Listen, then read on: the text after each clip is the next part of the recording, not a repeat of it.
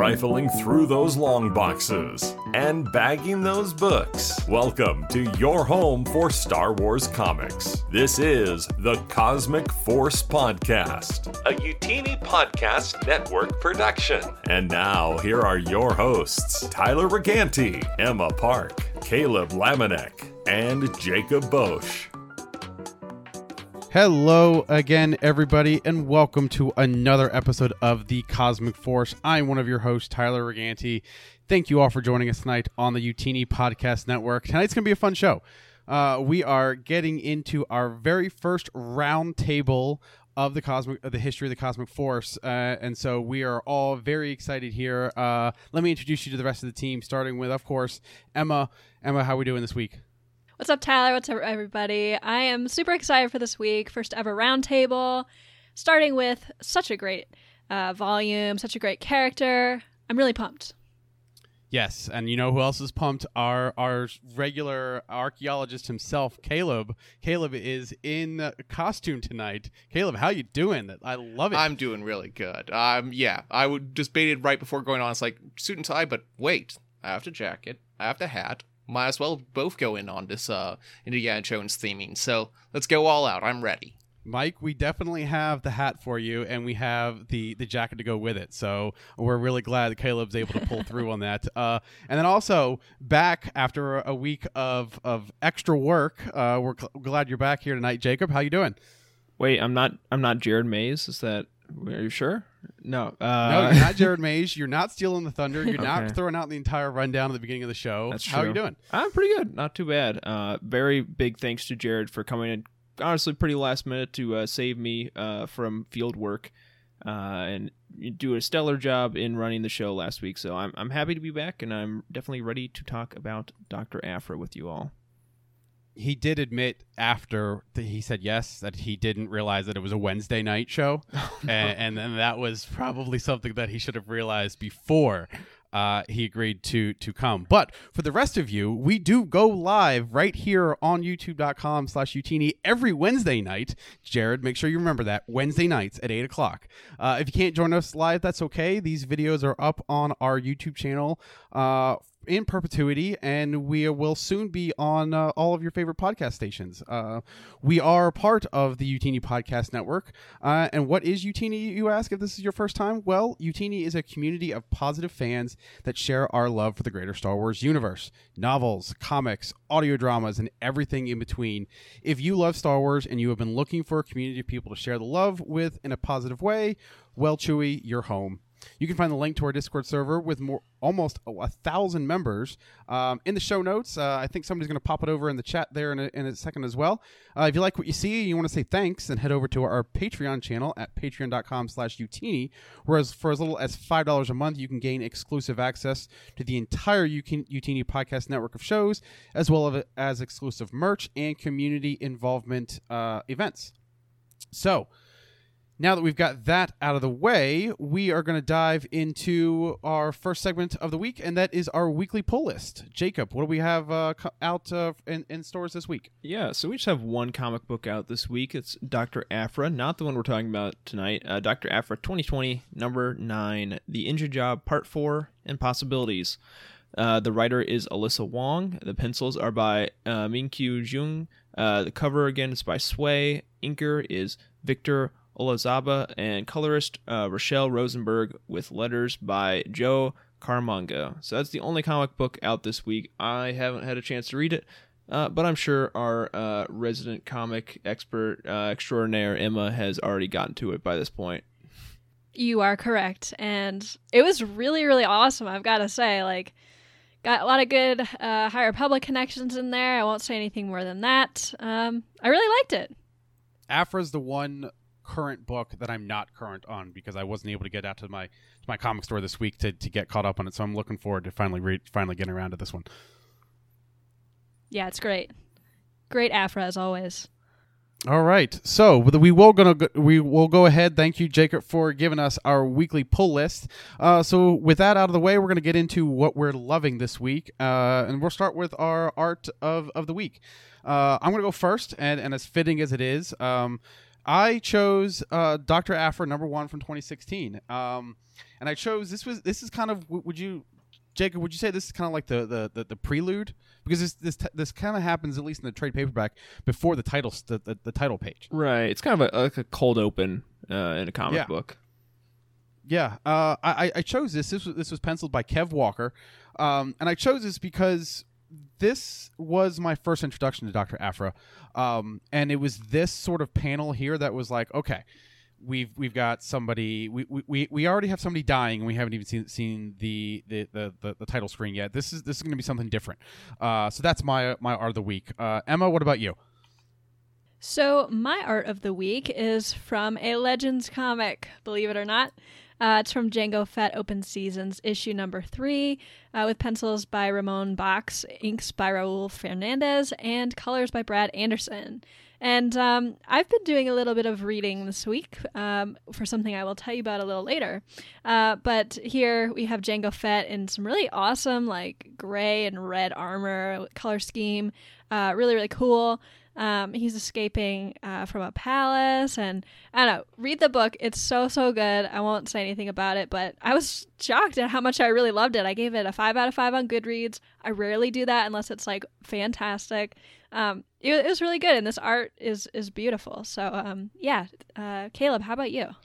Um, you're not the only one going back on Legends. I guess we can get, blame Jared for that one. So this one comes from the Tales of the Jedi number two, uh, art by Chris Gossett and Mike Barreiro.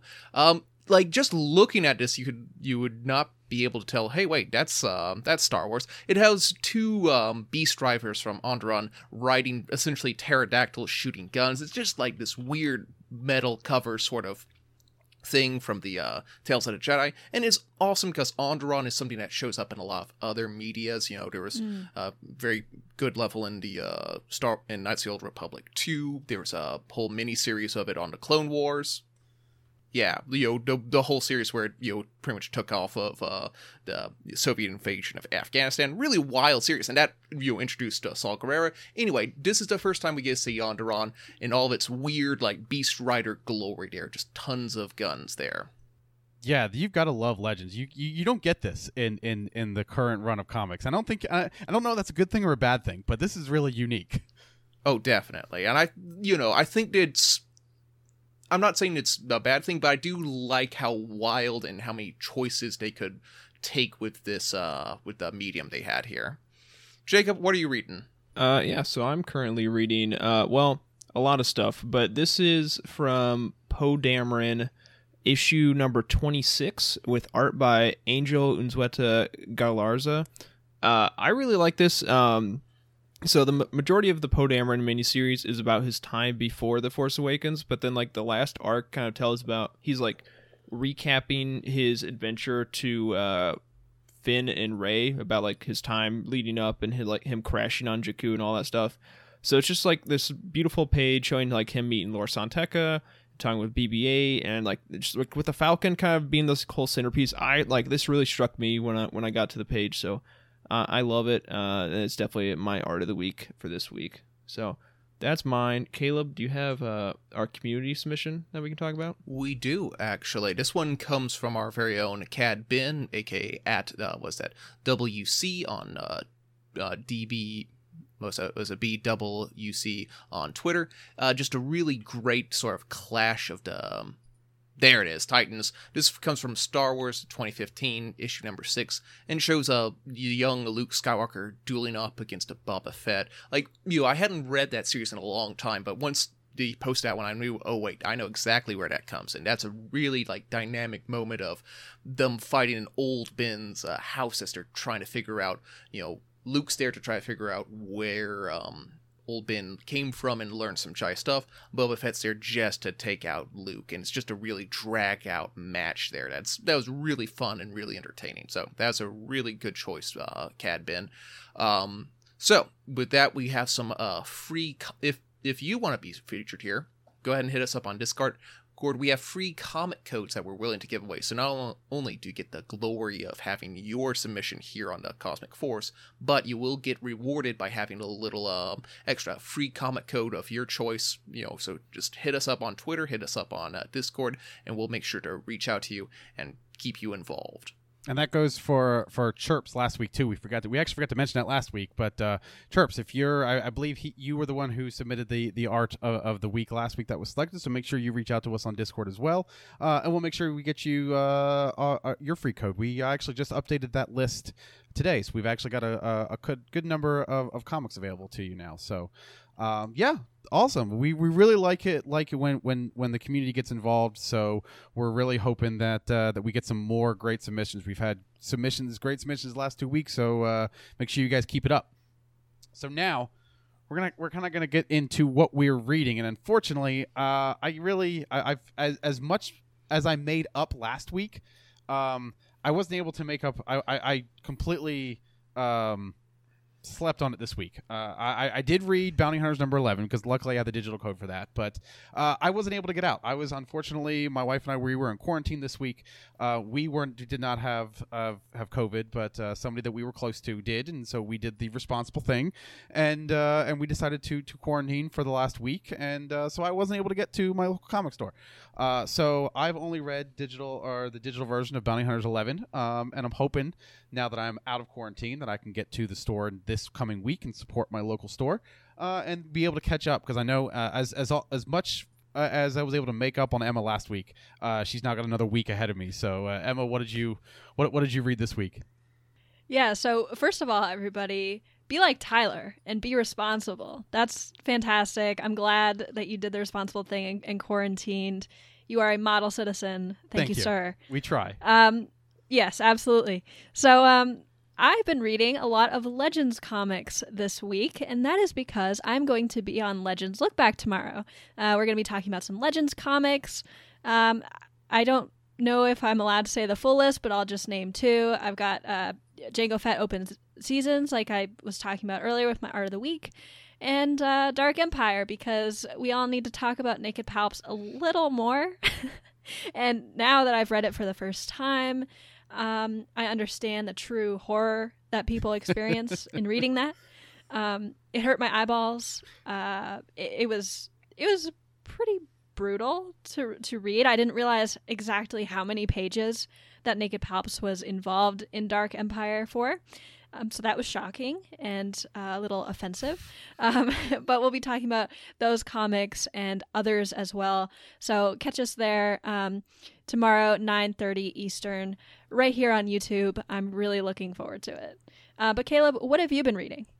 Um, as it's from the art of week, like uh, Tyler. No, not that I've got sick or anything. I just kind of had to slow down a lot because I yeah. I blazed through a lot of comics. I was going through Doctor Aphra, but I hit that point where it's like, oh no, if I read too much of this, then I'll have none left.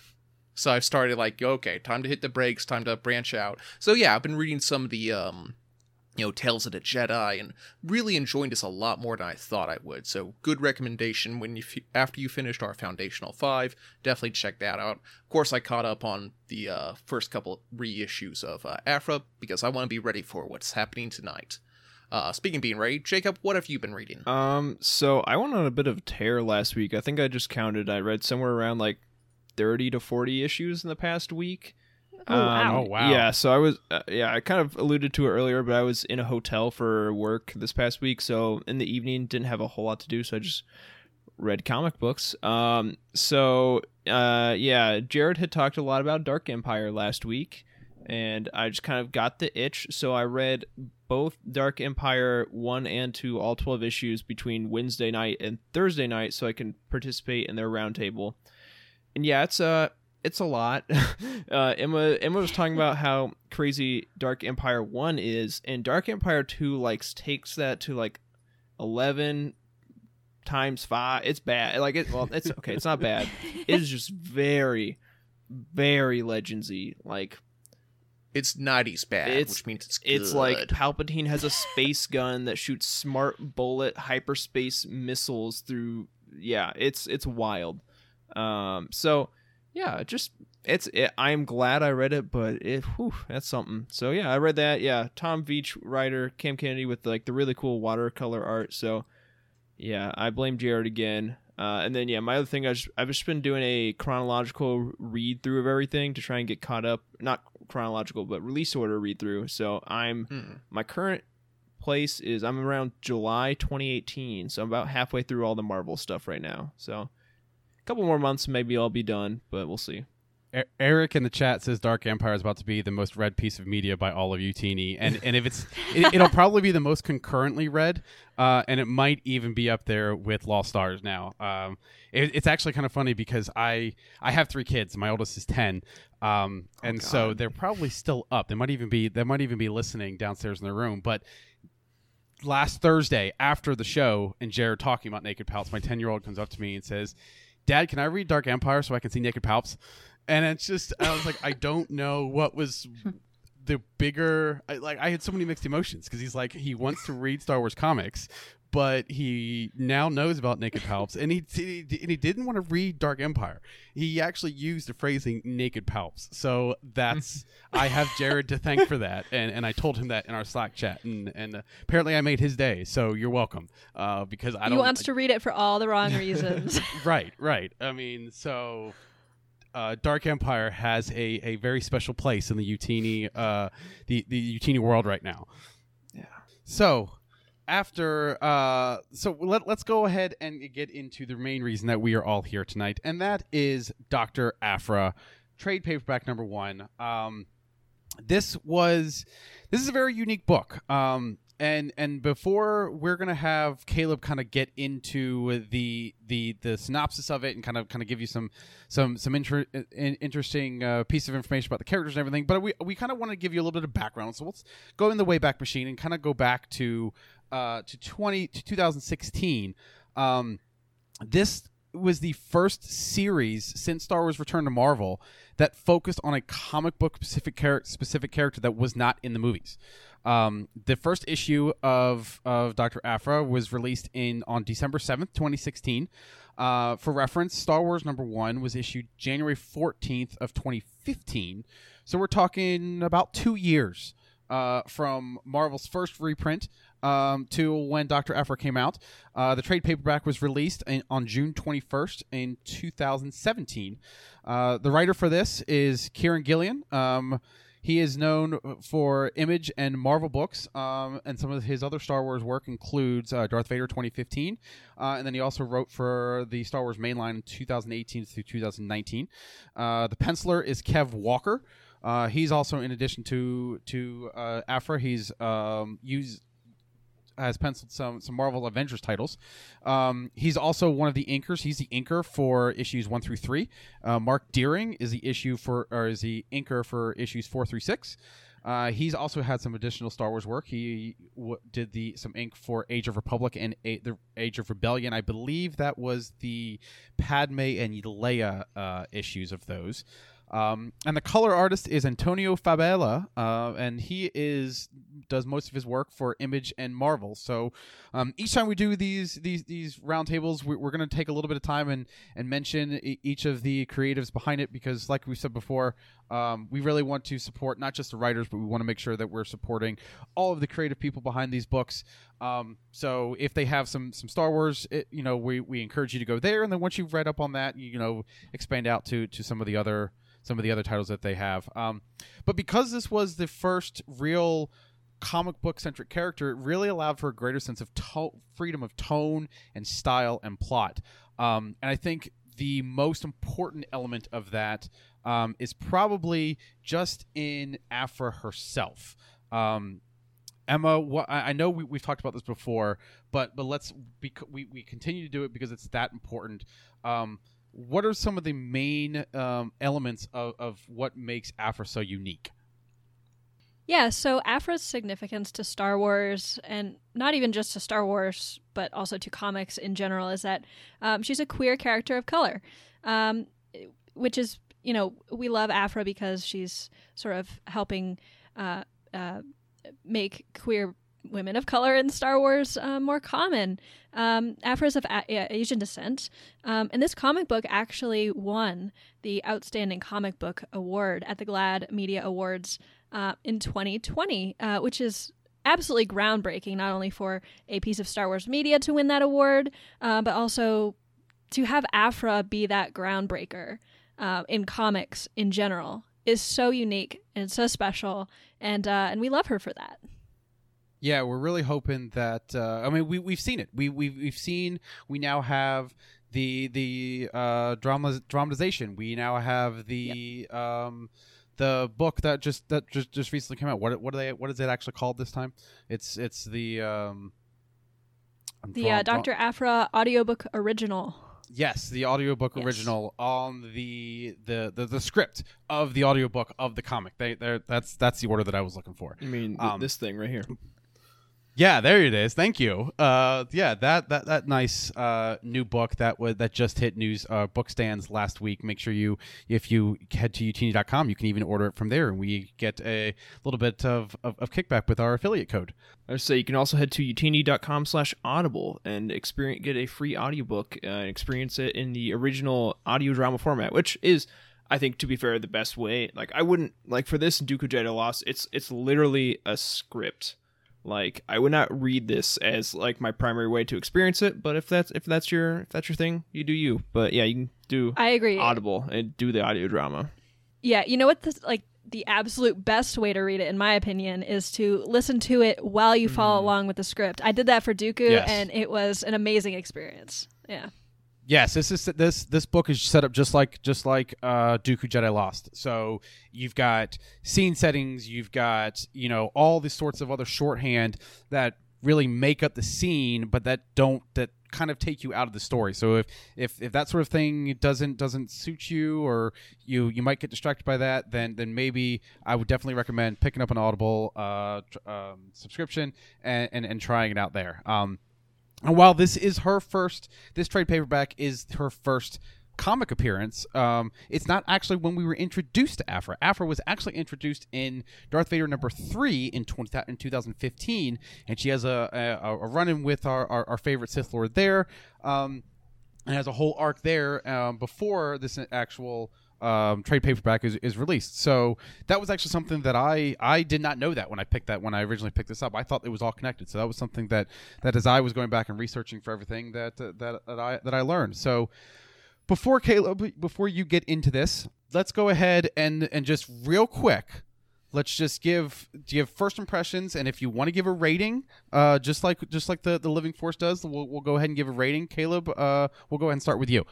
Ooh, you want to start with me? Um, like initial gut reaction, it's good, but the problem is I know it's could be a lot better, so I'm going to have to give it like a like a seven out of ten.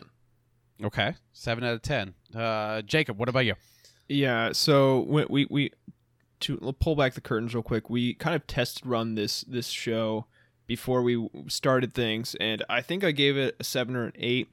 I'm gonna stick with seven. Like back then, I hadn't read as far into the full run as I have now, and that's colored my opinion a little bit. I think it definitely is really good now, but it gets even better. So yeah, I think I'm gonna stick with the seven, like Caleb said. Emma, are we are we sticking with the seven trend here? No, I think I'm going to give it a little higher. Uh, I think I'm going to give it a 7.5. Yeah, I agree that that the the series does get better, and so that does you know looking back on this, it it does color your opinion. But um, I thought that this was a great introduction to her uh, her solo series, and uh, obviously we'll talk about that later. But yeah, I, I, I enjoyed it. It was good, not great, uh, but not bad either, and that's always good. Yeah, I, I actually agree with just about everything you said. I, I was also going to give it a 7.5. Um, I love Aphra in this book. I the the the, the story, the the tale that she goes on, um, it's it's it's okay.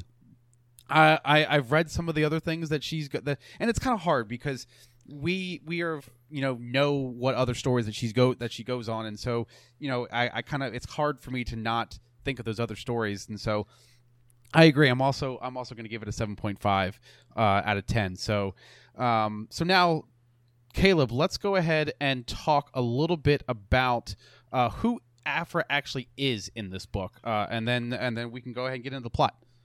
Absolutely. Yeah. Dr. Chelli Lona Aphra was first, as we said, introduced in Darth Vader camp as a companion uh, to his uh, rampage, kind of like a uh, just a sidekick almost, but you know, the best way to describe her is she is first introduced there and also semi introduced with the opening gambit here. She's definitely a rogue archaeologist a la Indiana Jones, but a lot more morally gray. You know, so you know, the Vader comic starts off after A New Hope, after the destruction of the Death Star. Um, you know, he ends up conscripting her, kind of forcing her to do a lot of bidding so he can, you know, do a lot of secret work in the shadows. You know, then she's joined on by her two uh, murderous droids who are usually some of the best parts of this whole series uh, Triple Zero, uh, an interrogation droid, and BT 1, a tank on wheels.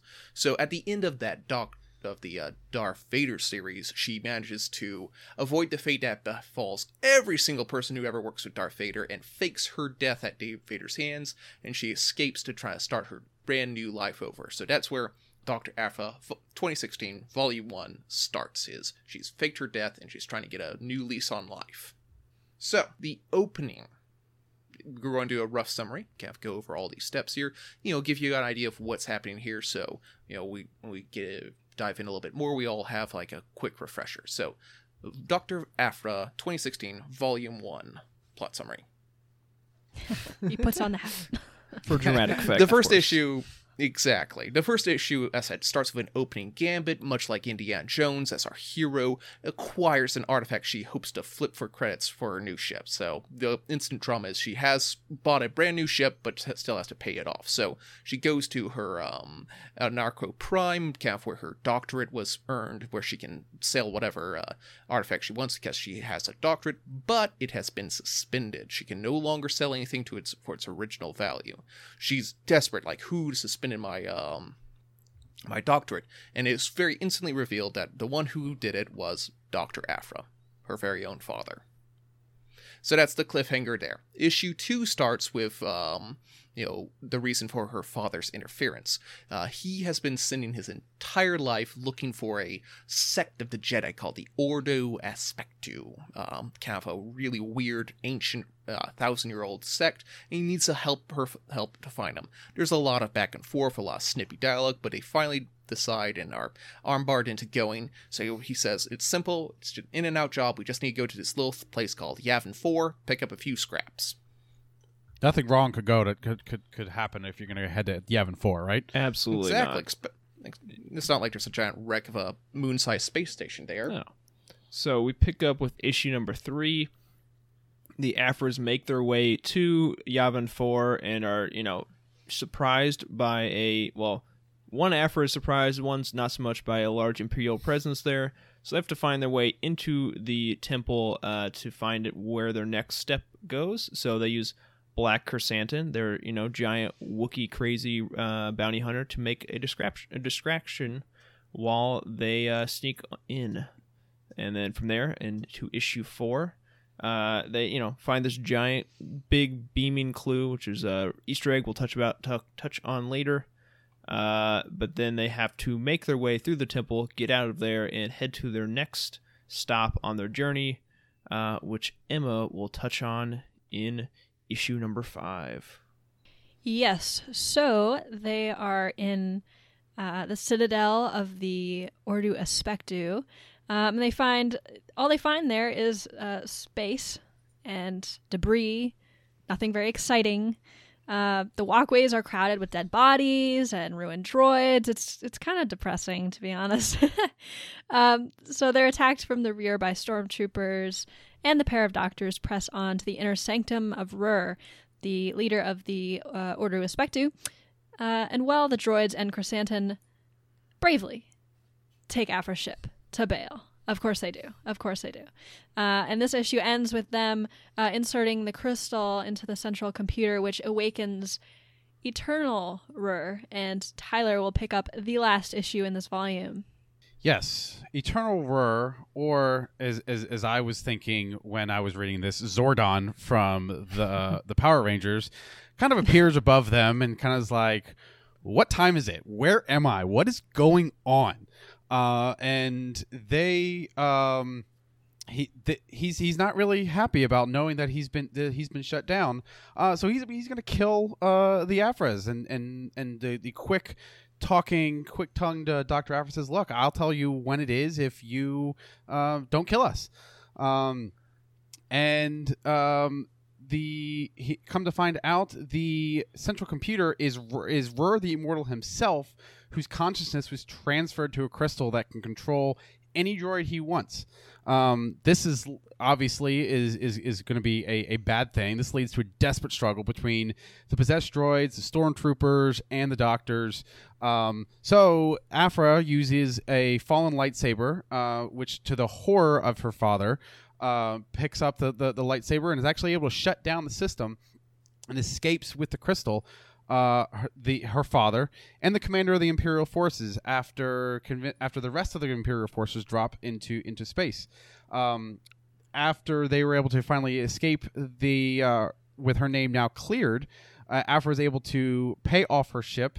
Uh, Krrsantan reappears, uh, and together with her droids, they set out on, in pursuit of another big score and that ends the the the main story of the uh, uh, uh, of this trade paperback. Um, so there was there was, there was a lot more uh, detail that, that, that's in there, but that that kind of kind of talks about the the overarching story.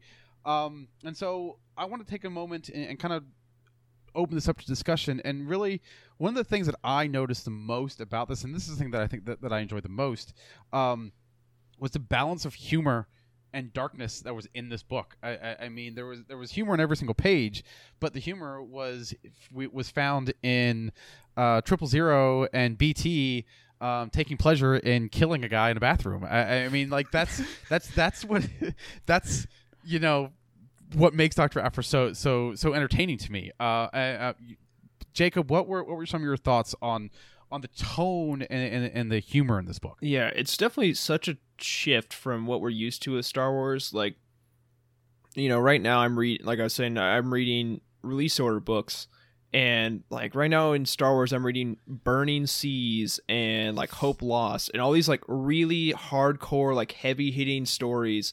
And then I get the the like reprieve of Doctor Aphra. It's like coming in, do, doing you know, going on some shenanigans like if you think this arc is crazy, like just yeah, just wait for how much more insane it gets. It's yeah, it's such a a breath of fresh air and such a tonal shift from what we're used to that I, I love it. I think it serves a great great purpose in the whole like Star Wars Marvel publishing line right now.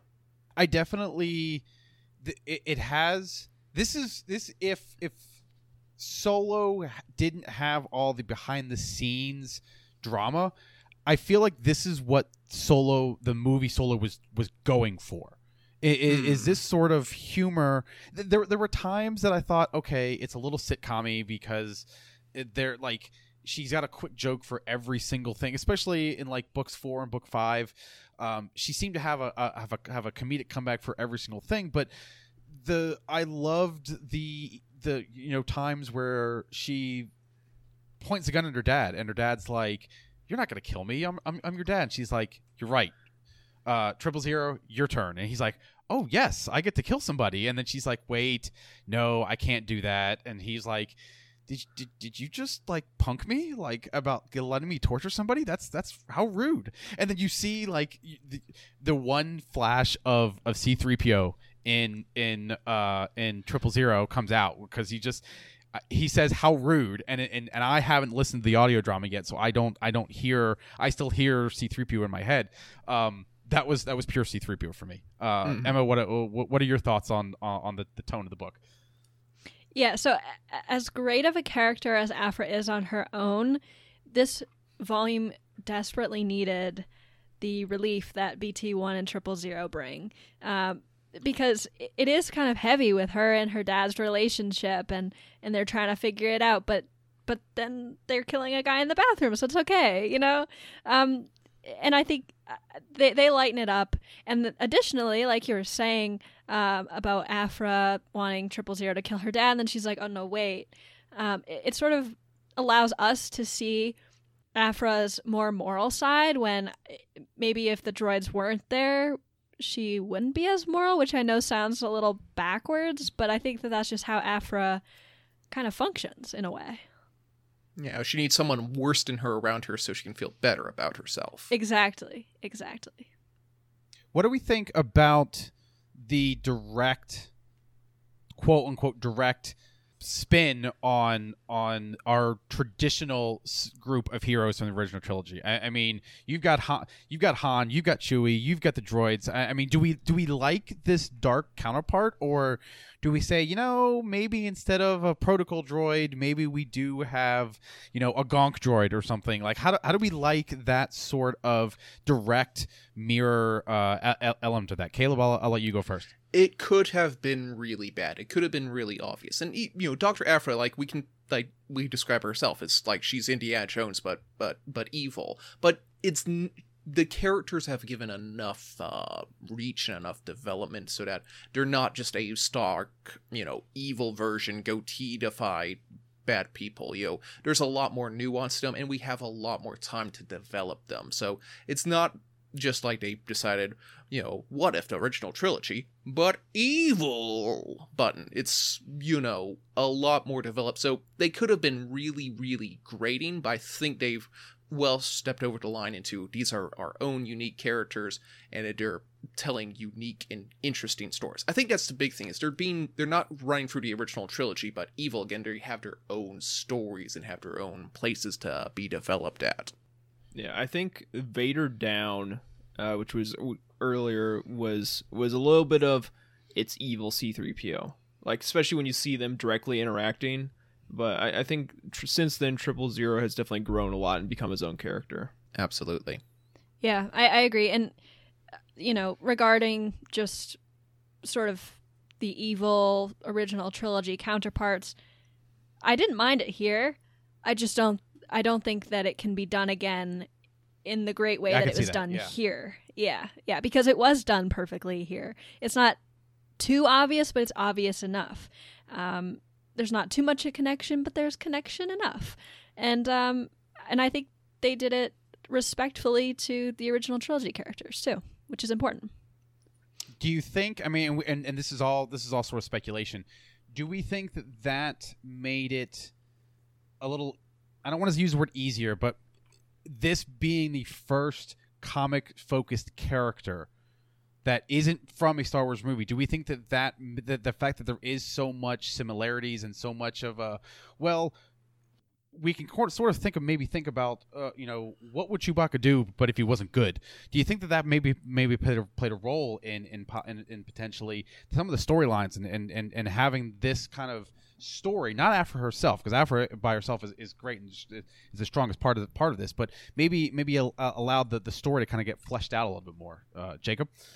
Yeah, no, I was uh, definitely not typing and definitely did not miss the prompt. So if you just want to toss that to maybe Emma, Emma, what do you think? Yeah, so uh, Aphra on her own, like Tyler said, um, is great, and I think having the droids, having her father, um, having her doctorate taken away, tests her on all sorts of different levels. That to me, it's important that despite this being her solo comic, that it's not just her because she needs to be tested in these ways. Um, and the other thing I'll mention about about this comic and with her counterparts um, is that this is Magna Tolvan's first appearance, and she's very important later on in the Doctor Aphra comics. Um, and so I find it interesting that because I hadn't read this in a while, and I kind of forgot she was introduced this early on in the series. Um, and I find it interesting how Aphra's kind of questioning, like, okay, is the Empire really bad? Um, is my dad really bad? Um, is anybody really bad? You know? So I, found all that interesting, and that couldn't have come out if she didn't have uh, her counterparts with her. Absolutely. So, yeah, Dr. Aphra is definitely better with her characters, but let's talk about the character of Dr. Chelli Lona Aphra a little bit more. Let's dive into a little bit more of like of her um storytelling about like the her inner workings for lack of a better term. You know, a lot of us have read past this, so we have a lot more stronger idea of who she is as a character. But let's talk a little bit about some of the actions she takes. You know, you know, you know, we like to talk in Star Wars about light side versus dark side because that happens a lot, you know, especially for Jedi and Sith characters. You know, that's such a powerful dynamic, but it's a lot more nebulous when we come to like Han Solos and Dr. Aphra's here. So, like, let's talk about some of these issues. Like in issue one, towards the end, there's a dilemma with the uh, symbiotes, and she devises a solution essentially just to steal it, this hidden work from another professor just so she can you know take the power away from him but more importantly advance her own career you know what, what do we think about that jacob you can't get away from it. Dang it, I have to talk about. Okay, it's like I'm here to talk about Star Wars or something. Uh, yeah, I think uh, when it comes to Aphra's moral compass, I think the the like in-universe explanation is it vacillates depending on what she needs and like you know she's a complex character. It's just you know she's lives in a gray area and that's fine. She is not luke skywalker. She is not darth vader. Uh, but i i think the cynical view of it is she is what the writer needs to be in that scenario. So if she if the writer needs a good guy she's gonna be a good guy. And if the writer needs her to be bad she's gonna be bad. It's it kind of just it's gonna go back and forth but I, I think even remo- removing myself from that cynical point of view, I think that's what makes her interesting because you just don't know what she's gonna do. You know, she might be presented with a scenario, and where I always know how Luke Skywalker is going to respond in a given scenario, I never know how Doctor Yeah. Aphra is going to respond. I think that chaotic energy is exciting and it, it's something different. Uh, so I, I like it. Chaos. Yeah, I I agree. This is why she gives me such Han Solo vibes, specifically A New Hope Han Solo vibes, because you we're never really sure. Like, okay, is Han gonna help the rebellion? Is he just gonna run away? And and I think that this is why she draws comparisons to Han Solo. Um, I don't know. That was just a, a thought that I had, and um, yeah like yeah, you know the the um Han Solo is just like very obviously you know she Han Solo could have been Dr. Aphra if he had worse company like the reason Dr. Aphra works so poorly and so plays so meanly with our characters is because her joy companions are murder bots and her her old boss was Darth Vader like if Han Solo was put into her situation he'd probably be just as twisted and just as chaotically evil You mean Oh, for so? You mean if Han Solo wasn't trying to chase Leia the whole time, then he would be Doctor Aphra, basically. I mean, he's Mm, that's a good way of putting it yeah he- he's got his motivations, and uh, uh, that's fine with me.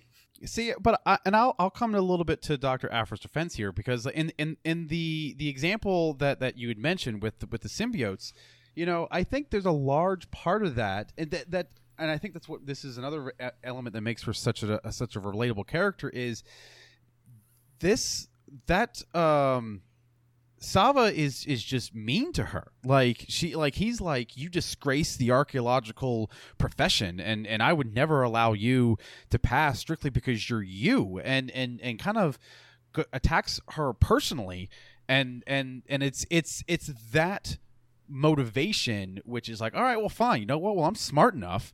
I'm gonna be able i'm, I'm gonna i'm gonna flip the script here and i'm like I'm, and and all this stuff that you're not supposed to have. And oh by the way you know you're not supposed to have it I know you're not supposed to have it, so I can come in here and steal this crap, and it's not like you're going to say anything about it, and, and I'm going to go and I'm going to use it for myself. So it's it's it's a morally dark gray area for maybe a morally white uh cause. Maybe can can am I am I convincing anybody of that? Mm, no, like no, like uh, if she didn't get anything from it, she probably wouldn't have done it. In fact, she her good friend is like, "Oh boy, you I know, you know, I don't notice, but Yeah. you secretly planned all this evidence. I'm going to spend the rest of my life finding out." And she's like, "You go, girl. Yeah, absolutely. Waste your life." Yeah, Tracking yeah, go my- do that. my By the way, yeah, somebody's calling me from nowhere. I got, I got to go. Bye. Yeah, that's that's fair. That's fair. If if Aphra's initial like dissertation topic didn't like go up in flames, do you think she would have even done anything about it? Mm, eventually, she probably would have gotten it so she could sell it. That's like I, I feel like she yeah I feel like her two main motivations there are one she's screwed and needs something to like publish her doctorate on, and then two she hates Sava Tutnix and just wants to screw him over. And like I, I, I if the if the you know if the if his thing was less you know illegal and less harmful, I don't think her her situation would have changed. It would would just change on how we look at it. John Dutch Vander in the chat says uh, her one-liners are so much better than Han Solo's. Uh, yeah, I'll have to. I'll have to. I'll have to I give her that one. I think Yeah. she's just like let's face it, Han Solo's kind of really bad at his job. Yeah. Yeah, Yeah. Yeah. Yeah, and luckily, luckily for him, luckily for him, he stumbles upon, uh, you know, moral compass Luke, and and and everything goes right for him. Now, if if that doesn't happen, is he as successful as as Aphra? Probably not. exactly. I mean, let's- who knew that space archaeology was so corrupt? I mean, can we talk about that for a second? Like, everybody who works in space archaeology seems to me to be corrupt, and that seems pretty horrible. I mean, Guess- it is grave robbing. I I mean, let's just Yeah. put it out there. That's true. For So sure. you know, when he spe- yeah when he like stole the light she stole the lightsaber it's like your dad's just like what are you doing it's like well someone's gonna buy it it's just doing it's not not doing anything right here yeah, Now, right? speaking of people who put her down the, the wrong path in nature versus nerf, nurture, instead of talking about Dr. Aphra, let's switch gears here and talk a little bit more about Dr. Aphra, yes yes Senior. Oh, yes. Not confusing uh, at all. Yeah, so Dr. Aphra, you know, Senior being her father, the one who kind of arm bars her and goosenecks her into doing this whole uh, goose chase, you know, what about him? Where does he stand in the middle of this? Uh, Emma, do you have any points on this? Yes, I have some strong feelings about Dr. Aphra's father. Um, I dislike him quite a bit because you should not blackmail your own child. Uh, That's just that's wrong. You just shouldn't do it. Um, he lost me there, uh, and that happened obviously in issue one. So he lost me pretty early on. Uh, additionally, he's a little bit neglectful. You know, he's working on on the Ordu Aspectu stuff when Chelli's little. I mean, Chelli and her mom they have to like move away because he's so crazed, and he doesn't really seem to care about anything but the Ordu Aspectu. I lost respect for him for that as well. So that's just two big strikes for me, and uh, I think. But that's- but his but reas- his reasoning his you, you have to have to have to keep, keep that in, in mind his reasoning for focusing so much on the Ordu Aspectu though what what what, what was what was his did he say what is was his reasoning I don't even remember. That's how much I blocked him out. that's like it's like the big like emotional core of the whole Right. arc he taught he like went after the Ordu Aspectu because he thought the galaxy was so like screwed up with the empire ruling that he thought if he br- could bring back the jedi he could save the galaxy for his daughter See, okay, that rings a bell. So this is interesting to me because you're right. That is like a huge core of the story, and I think maybe that's why I. uh, In other words, he john was dutch so vander with, with another with another good comment in the quote shades of Galen Erso Yes. Oh, that's a great comparison. I mean, Galen still made the Death Yes. Star. At least, at least, uh, at least this guy didn't do that. right great comparison. absolutely I mean, yeah, com- That's like great- you know, when you when you boil down, neglecting your child is much less worse than creating a galaxy-fearing super weapon. I'm just gonna throw that out there. But the super weapon was going to be created anyways, and instead he put a flaw in the super weapon that would have been created by someone else if I he wasn't there. Tell that to Alderaan. That's That's, his all whole I'm purpose. saying. I, I might yeah. not like I might not like Dr. Aphra Senior as a character. As a character developed, I loved the arc because I I just like what Emma says. As soon as you see him, he is a a, a an absent parent who is we're, we're told is basically responsible for his mother's death, uh, basically responsible for for his daughter's psychological problems, uh, basically responsible for all the but you know a, a lot of bad things, um, and so you hate him. And, and and I agree with you, Emma. At the beginning, I hated him, but Yeah. and and I'm not saying that by the end I didn't, but I appreciated the ability to sit there and say, okay, well, let me sit and think for a moment and at least under I, I at least understand his thought process. I might not agree with it, but at least I understand it. That's a good point. But like to dive into a little bit more, if, you know, he had succeeded at the end, you know, spoiler warning, he doesn't. The Ordu Aspectu is a giant waste of his life. But if he had succeeded and found this like ancient sect of Jedi that could have, you know, helped restore balance to the galaxy and restore balance to the Force. Would it have been worth it?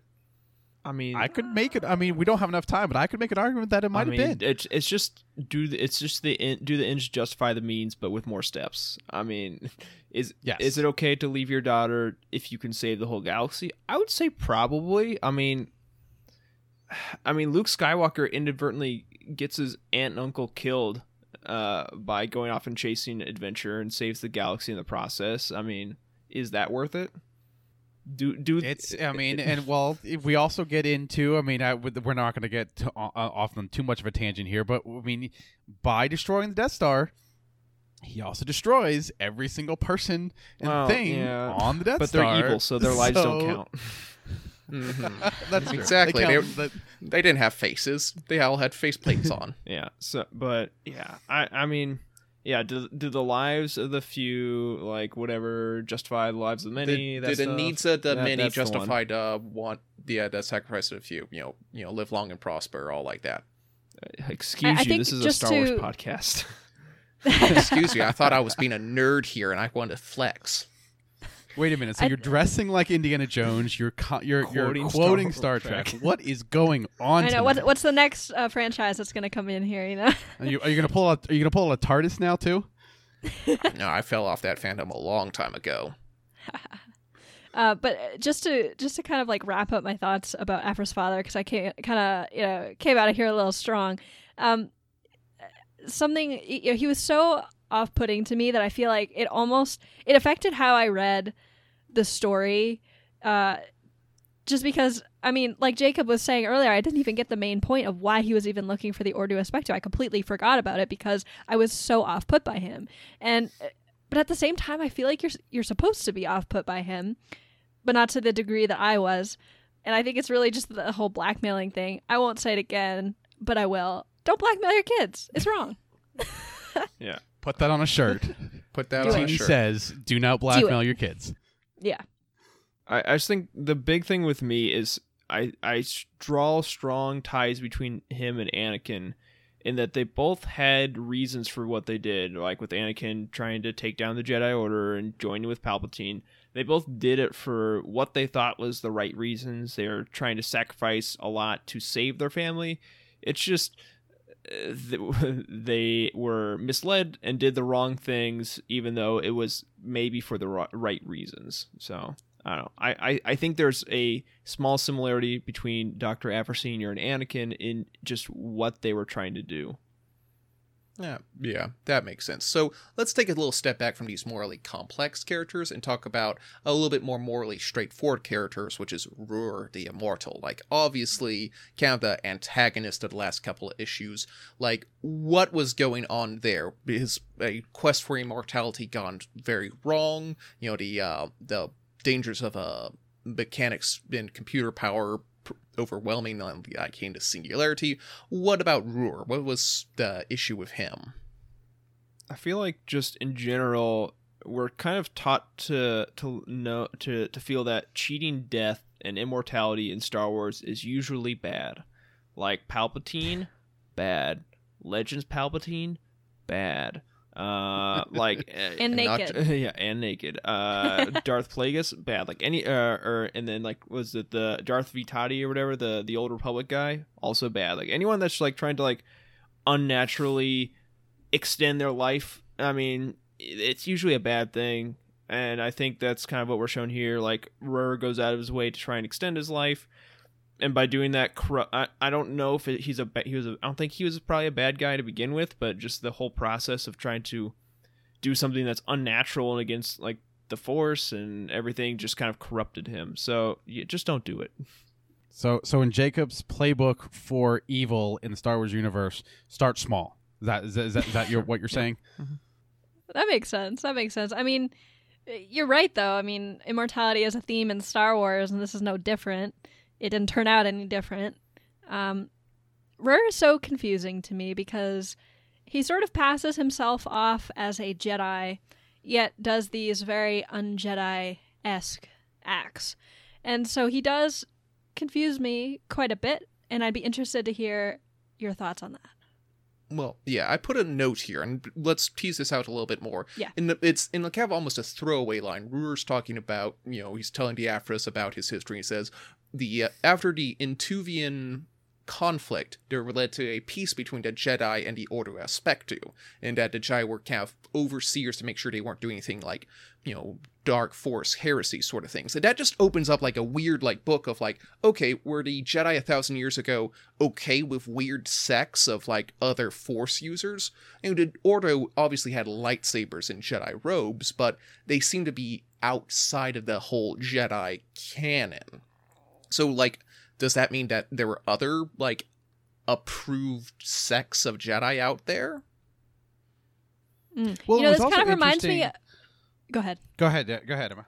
Okay, I just want to say really quickly that that kind of reminds me of the Jedi way. Is it the way the way seeker? I always get them mixed Yeah. up with the Wayfinder from uh, uh, the Rise of Skywalker. But it kind of reminds me of that because the way I just got mixed up again. The way the way seeker or Wayfinder, is, Wayseeker, right? yeah, it's Wayseeker. The I think Wayseekers it's in Yeah. The way Yeah. something. the Wayseekers in the in the High Republic are kind of outside of the Jedi Order in that they kind of are independent with themselves, yet are still connected to the Force. So that kind of reminds me of the Ordu Aspectu and how they might be a little bit more independent of the Jedi, but Jedi adjacent. Tyler, what were you gonna say?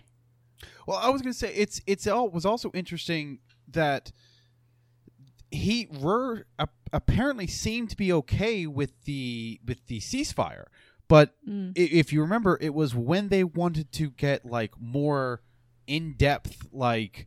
No, we really wouldn't. We really, really, we really need to come in here and, and and and understand what you guys are doing.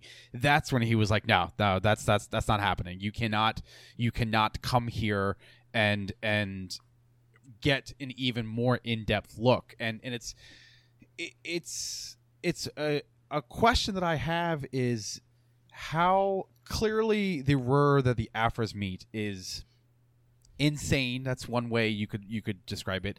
But was he that way because he was trapped in a in a in a computer for thousands of years? Or was he that way prior to being uploaded into that computer? I It makes a point of him saying that after he the crystal ruler, Ruler the Immortal, gained his consciousness, like his own physical body, the ghost of him, like died trying to stop him and keep Right. him from expanding. So it seems like the the moment his soul or his thought process was taken out of his body, that's when his like morality seemed to have faded. I think it's like I'm gonna I'm gonna steal something from like Falcon Winter Soldier right now, uh, like where it it magnified him. I don't think I think human Rur Okay. was never pure. He had some faults in him, and this process kind of just magnified those, similar to like the super soldier serum in that show, where yeah we see we see all those cracks start to show through when he goes through this process. I don't think he was completely terrible beforehand. I just think it brought out the worst in him. Mm, I agree with that assessment because i can see that yeah Yeah. maybe maybe like being inside the computer maybe it kind of like went to his head i know that he doesn't really have a head anymore but you know quote unquote went to his head um, and he sort of was a little overconfident with his powers and that sort of amplified uh, the sort of jedi uh, sins he was sort of feeling uh, so to speak Yeah. Another quick tangent here. Now that after Rur with the Immortal was uploaded, was he using the Force to control those robots, or was there some other form of technology there? Like, was he using Wi-Fi, or like it doesn't really explain? Or is he is he able to use the Force as a crystal? mm, that's a great question Is there like a for any force using robot in Legends? There has to I'm- be. I- I kn- that sounds so legendsy. I know there's robots I'm that wondering- think they can use the force. I know that is a thing for sure, but I'm wondering if, in the process of being uploaded, he believe he he w- w- was clearly a Force user, Hmm. but now that he is a machine, his what he feels is the is is the Force is really just a data stream, and and, and it's the same action for him. It's this invisible, you know, thing that surrounds us, and but but it's not the Force because you're not interacting with living things anymore but it's because he's crazy because he's now a, a a machine AI basically. It's it's kind of it kind of feels the same to him, maybe. Yeah, I think that's I think that's what I was. Uh, uh, spoilers for Legacy of the Force. Uh, like it's been a long time since I've read that, but I'm pretty sure like Anakin Skywalker is like, or not Anakin Skywalker, Anakin Solo is like kept in a computer after he died, his consciousness, and then like thinks he's using the Force, but he's actually not. And it's just like, yeah, like machines and all that stuff. Jared, uh, if Jared's still here, he could correct me, but yeah, I think that's that what happened in Legends. So there there is a precedent for it. I- It would make sense, like you know, that's that's your only way of perceiving. That's the only way your your mind could like rationalize what's happening around you. If you're used to using the Force and you're doing things that kind of look like you're using the Force, you're probably gonna think you're still using the Force. Kind of like a phantom limb syndrome. Yeah. Okay. So, um, if we got time, I wouldn't mind talking a little bit about the artwork since this is a comic book sort of thing. So, like, um, was there anything? I know we already had a chance to talk about our favorite sort of panels, but do you guys recall any like great panels that really stood out to you? I could get the ball rolling because in episode issue six, when they're after Chelli like chops the um, Rur crystal in half, there's a big like shattering, and like you can see the edges of the panels themselves start to break apart, and they do some fun things with the panel layout as it's like, yeah, well, I think you almost had there, or you're front scrolling through some stuff, just like some really great, we sh- like, you know, yeah, and I think in the next couple of it panels, like as the thing is p- falling apart, the sh- the uh, panels themselves are cracking at the edges. Yeah, see if you can kind of look in there, like there's some like roughness to the to the panels themselves, and that was just a really enjo- engaging and enjoyable thing. I like it when they do fun things with that. I appreciated the color palette change towards the end of this book with like uh the, the the really the green and red overtones of of the the environment towards the end of uh, of the book. Those those were, were were some of the things that really popped out at me. Um I, I mean, as far from a from a character, I mean, everything else was, you know, I've, I've read it a couple times, and so it's it's the art, the the wildness of the art is kind of wears off me. But the the the color of the background and the, and the detail in the background was really something that that that, that spoke to me. Yeah, for me, the there was a, a panel. I believe we have shown it earlier uh, with Rur, his essence sort of like coming out into uh, into space. Yeah, right there. Um, that's just so cool to me. How you can kind of see the face and the light, Yeah. but it's it's kind of the light, and you're not sure if it's like a real face.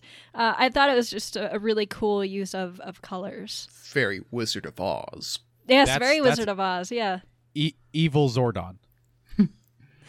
Yeah. Jacob, you've been you've been really on top of pulling up all these things, all these wild last minute requests. Anything you want to talk about? Um, I'm so I'm just a sucker for splash pages. Like you're probably gonna see that a lot with my art of the week, and I I, I really like the. Des- I wish we got more of the the Citadel of Rur. It's really cool, kind of like Mm. embedded in this asteroid sort of thing, and the, the just like the architecture of this looks so cool. And then we don't really, uh, honestly, what we see here doesn't really seem to match up with what we actually see when they get in the base but th- this page I think looks great. I yeah, I love the. We got a few of these like where it ends an issue on then like zooming in on like a new location, just like they do with the Yavin Four, and uh, yeah, really overall, I I really like the art of, on this, and that's just part of the reason why it's such a great book, and part of the reason why it's in our foundational five. Absolutely. You know, Jacob, uh, that art that you were just just showing off the uh, uh, the sort of asteroid city type of thing. It really reminded me of the Ring of Kafrine from Rogue One for some reason. Mm. I got that vibe. Yeah. Yep. All right, and one other thing about e art, you know, what were your favorite character designs? Were there any like people in this that they showed off here that you thought, oh boy, I want that piece of uh, you know, outfit there? I mean, I think the obvious one to say is Aphra, but I'm gonna say Aphra because I mean, can you imagine cosplaying and, and you got the electro tattoos and you've got the sweet goggles and the awesome like uh, archaeologist jacket? Uh, it's so cool, and I think that her outfit, her outfits throughout the entire series are always really, really cool. Um, I mean, you know, look at her like her jacket, how it's kind of long and flowy, and she's got her you know, sort of scoundrel pants, like those Han Solo pants with the Han Solo belt, and uh, and her little helmet thing. I love it. I love the vibe. if I'm going for what am I going to cosplay as, I I would have to take strictly because of the hat. I'd have to take the Saren handler at the beginning of, of the book, just because his. I mean, that's going to turn pages, or that's going to turn heads if you just walk into celebration and you're wa- and you've got this huge. Oh, I I, I think it was purplish, uh, the hat and the glasses, and I'm stalling And so here that Jacob can pull it up. He's getting close. Um, almost Yeah. there. There we go. There Yeah. we go. So I mean, that's just that. That's just it's a, it's an interesting look. Uh, I mean, it's not the most memorable, but it's it's it's an interesting look. Oh, Tyler, it's- if it- you wore that to celebration, people would be so mad at you because they couldn't see anything uh, in in front of you. Well, I mean, if I have a head that tall, then I might as well have a make sure I have a I have a I, and I would have to have some sort of of cosplay underneath the the, the hat to to make sure I'm true to form and, and have the Saren you know two foot tall tall head there as well. exactly. Yeah. The, so the next one, I'm just gonna scroll here through here. Look at some art again. Well, so I don't have to go back and forth between scenes. I think the really cool character I like, I definitely wouldn't cosplay her, um, because it's a, a woman. Uh, is Magna Tolvin. I really like her Don't design. let that stop you, Jake. Well, you know what? That's right. It, I can do whatever I want. Uh, I cannot pull this off though. Uh, so yeah, Magna Tolvin. I think this is a great design. Um, I I I honestly I think I like her art in like her just the artist for her later in the series. Um, but I mean she's still so cool uh, in her own right. So I think that's my my probably my favorite character design for uh, this. Sure this enough, but personally, I liked her design a little bit later on when she has like a full like you know trench coat sort of thing, like down to her ankles. I like that look a lot. And then you know Mm. at the very end we had like Doctor Afrin. She was in these like you know you know black jacket sort of biker outfit at the very end. You know when she's about ready to go out with Black Krrsantan and you know really really make that uh, money. I like that outfit a lot. So there's a lot of really fun character designs. And you know, if you like seeing costume changes, read the next issue, the next major series, and uh, you know, Doctor Aphra and the Search for Cash, the Quest for Money, I think it was, where you know she holds hosts a gala, so she dresses up a lot in different like you know high class outfits. It's it's a really fun series.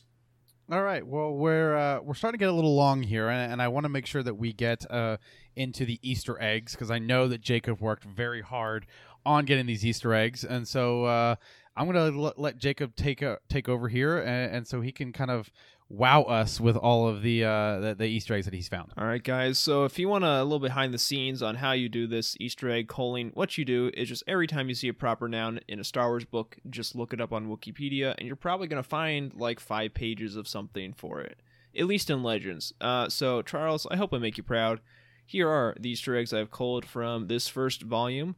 Uh, so uh, the very beginning is a pretty clear Indiana Jones homage uh, with the uh, other uh, archaeologist coming out of the tomb with something chasing behind him and ha- like has a little um, like treasure.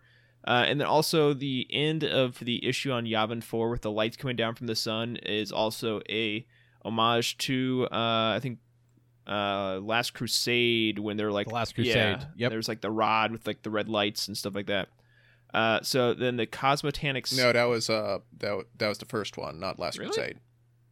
That was uh uh why am I blanking uh, on it? Raiders. Raiders of the Lost Oh, Ark. yeah, it's Lost Ark. Well, yeah, that one. Uh, all right. So then, uh, the Cosmotanic Steps is a location that she drops the crystal, or her dad drops the crystal off at the end of this issue. That's where we first find Aphra. Uh, or sorry, no, that's uh, where Aphra h- hides from Vader in the 2015 series. When she fakes her death the first time, that's where she hides from Vader. Is not where the crystal is. That's a later Easter egg. Uh, the leader of the Order. This is the most crazy one I could find. So Trev, knock yourself out. Uh, the leader of the Ordu, Rur, and its location, Garn, are nods to Alan Moore's 1982 Legends comic Blind Fury and his Order of the Terrible Glare. The story was printed in Marvel UK's Star Wars Monthly uh, 159. Yeah, that's what Deep cut. There we go. 40 There's the, there's years, the deep 30 cut. years ago 40 yeah 40 years ago now uh and then so another big easter egg is the uh Massassi which is an ancient race on Yavin 4 uh, they built the temple that they're exploring but uh, they play a small role in canon publishing but have an expansive story, backstory and Legends, and they were first mentioned in Marvel's Star Wars 25 from 1979. So their first appearance was a comic book, and here they are again. Um, then next, when speaking with Admiral Ozzel, Tolvin is reminded about her failure on Eadu. And Eadu, going back to Galen Erso conversation earlier, is the planet where he dies in Rogue One. Uh, and then, Rip. Yep. Uh, and then the last uh, Easter egg. This is the crystal one. Uh, Quarantine World Three uh, makes an appearance uh, as Doctor Aphra's father drops off the crystal.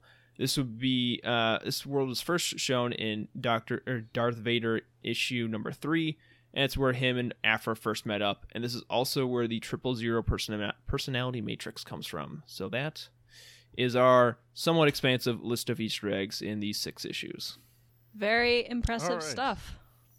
So yes, golf clap. that's all of the, the discussion we have for this book. So now it is time to re-rate the this book. Uh, as a reminder, uh, we're gonna go in the same order. So uh, as a reminder, Caleb and Jacob gave it a seven, and Emma and myself gave it a seven point five. So uh, Caleb, we're gonna start with you. Uh, after our discussion here, uh, what is your new score?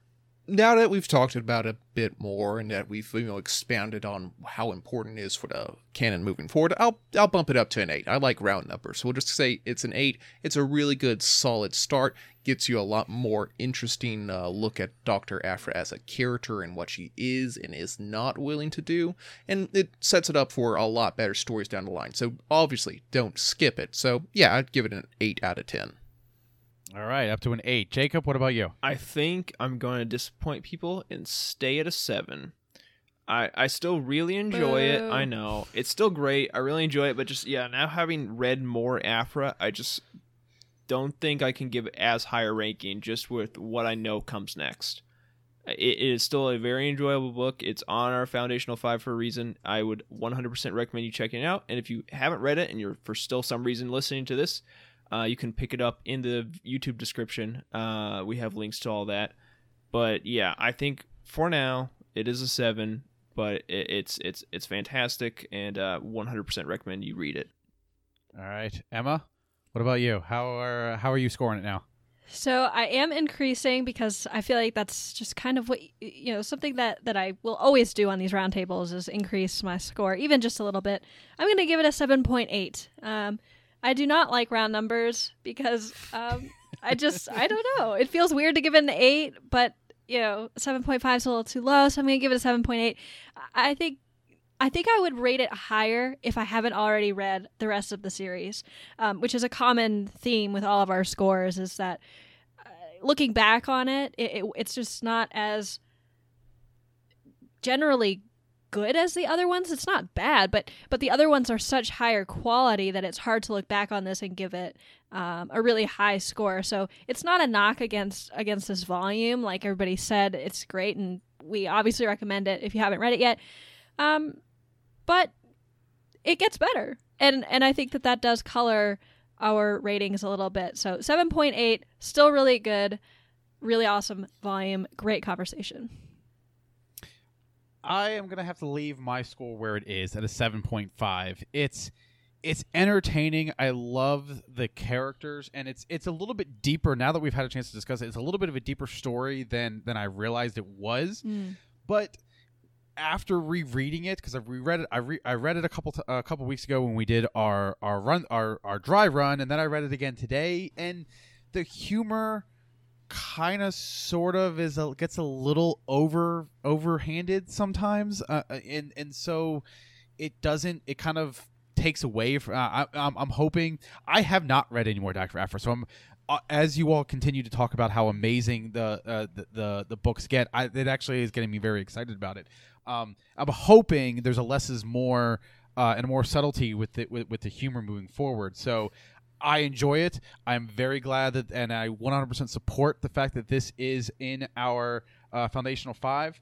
Uh, but I'm going to keep it at a 7.5. It's it's it's still something that I e- even with the 2020 book that I have read, um, that is is a much more fast-paced story, and I enjoy that story more. But uh, but yeah, I'm I'm looking forward to continuing to read uh, the rest of this this title and and read more of, uh, of of Dr. Aphra. So that is going to do it for episode three of the Cosmic Force.